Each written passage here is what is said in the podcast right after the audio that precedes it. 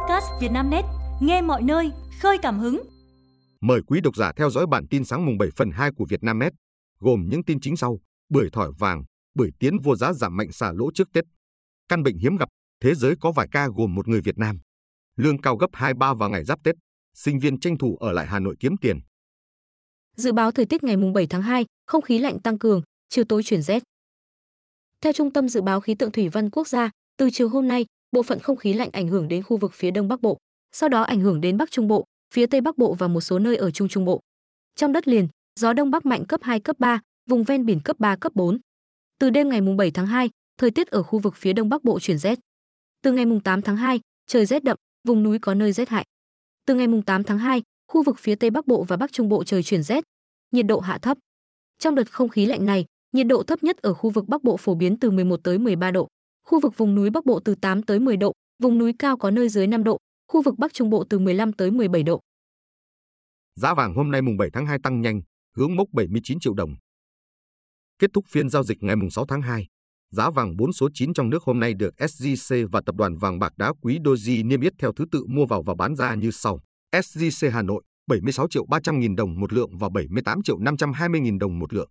Tại Doji Hà Nội, các chỉ số lần lượt là 76 triệu 150 000 đồng và 78 triệu 450 000 đồng. Còn tại SJC thành phố Hồ Chí Minh, các chỉ số là 76 triệu 300 000 đồng và 78 triệu 500 000 đồng.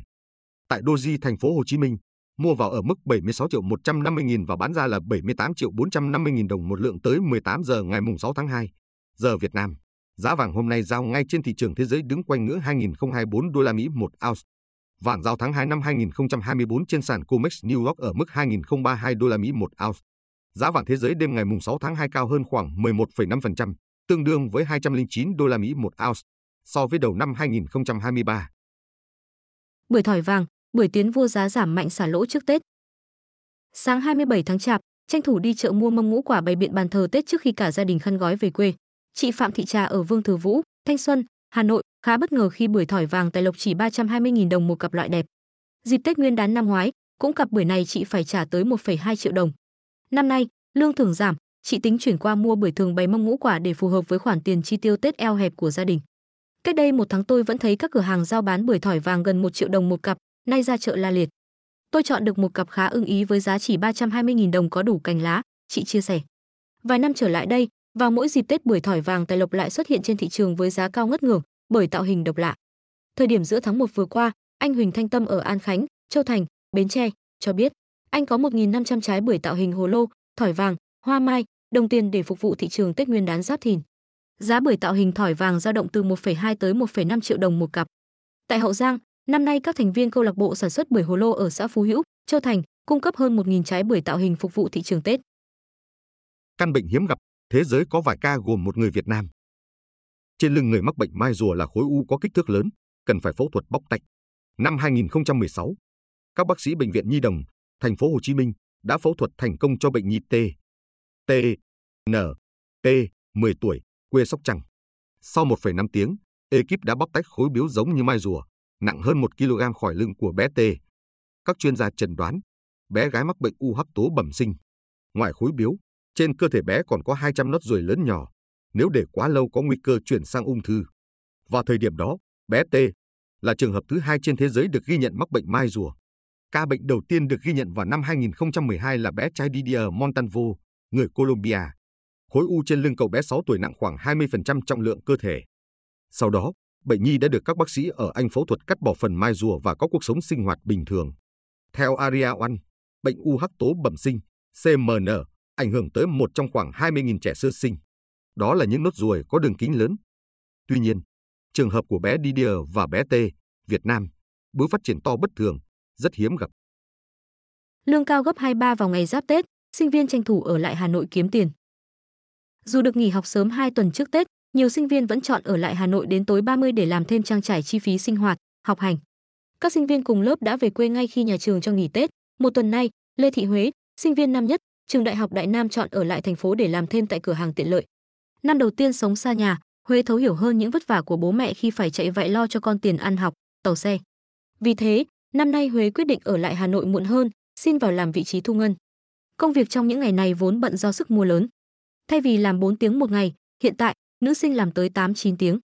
Mặc dù tiền lương vẫn được tính 22.000 đồng một giờ làm việc, nhưng vì thời gian làm dài hơn những ngày bình thường nên trung bình, nữ sinh vẫn nhận về khoảng hơn 170.000 đồng một ngày.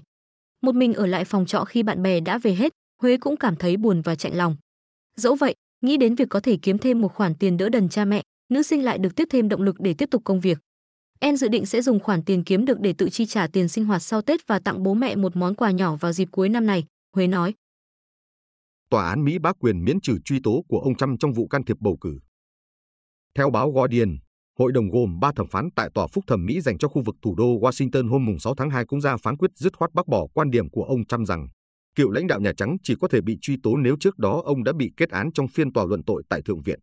Chúng tôi không thể chấp nhận tuyên bố của cựu Tổng thống Trump rằng một Tổng thống có thẩm quyền vô hạn để phạm những tội ác có thể vô hiệu hóa sự kiểm tra cơ bản nhất đối với quyền hành pháp. Về cơ bản, lập trường của cựu Tổng thống Trump sẽ làm sụp đổ hệ thống quyền lực bị chia cắt của chúng ta bằng cách đặt Tổng thống ngoài tầm với của cả ba nhánh.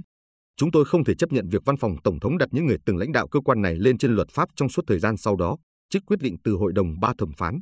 Các thẩm phán cũng gia hạn cho cựu Tổng thống đến ngày 12 tháng 2 để thông báo cho họ biết ông có tìm cách chỉ hoãn phán quyết trên bằng cách kháng cáo lên tòa án tối cao Mỹ hay không.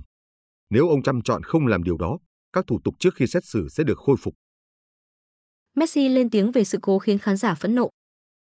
Người hâm mộ ở Hồng Kông bày tỏ sự tức giận khi Messi không ra sân thi đấu phút nào trong trận giao hữu diễn ra hôm 4 tháng 2 vì chấn thương gần khoeo. Tiền đạo người Argentina mới chia sẻ trong buổi họp báo, trong bóng đá, nếu không may bạn có thể gặp chấn thương. Điều đó đã xảy ra với tôi. Tôi không thể thi đấu trong trận giao hữu tại Hồng Kông. Thật buồn vì bản thân rất thích tham gia, muốn góp mặt trên sân và làm nhiều điều hơn thế nữa. Khi chúng tôi di chuyển rất xa và mọi người đều hào hứng xem trận đấu của Inter Miami. Hy vọng chúng tôi sẽ trở lại và chơi một trận khác nếu điều kiện cho phép. Đội bóng thuộc sở hữu của cựu danh thủ David Beckham đang thực hiện chuyến du đầu vòng quanh thế giới. Inter Miami đánh bại tuyển Hồng Kông 11-4-1 trong trận cầu vắng Messi. Người hâm mộ đã phải trả hơn 100 bảng để mong được tận mắt xem Messi thi đấu. Tuy nhiên, sau đó, nhiều cổ động viên tức giận đòi hoàn tiền vé, la ó David Beckham lúc phát biểu hết trận. Thư ký Bộ Văn hóa, Thể thao và Du lịch Hồng Kông, ông Kevin Yang cho biết, một trong những điều khoản quan trọng trong thỏa thuận với Tatler Asia là để Messi thi đấu ít nhất 45 phút.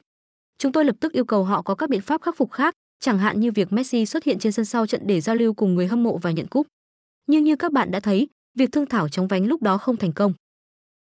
Quý độc giả vừa nghe bản tin podcast thời sự tổng hợp sáng mùng 7 phần 2 của Vietnamnet, được thể hiện qua giọng đọc AI của VB. Mời quý vị và các bạn chú ý theo dõi.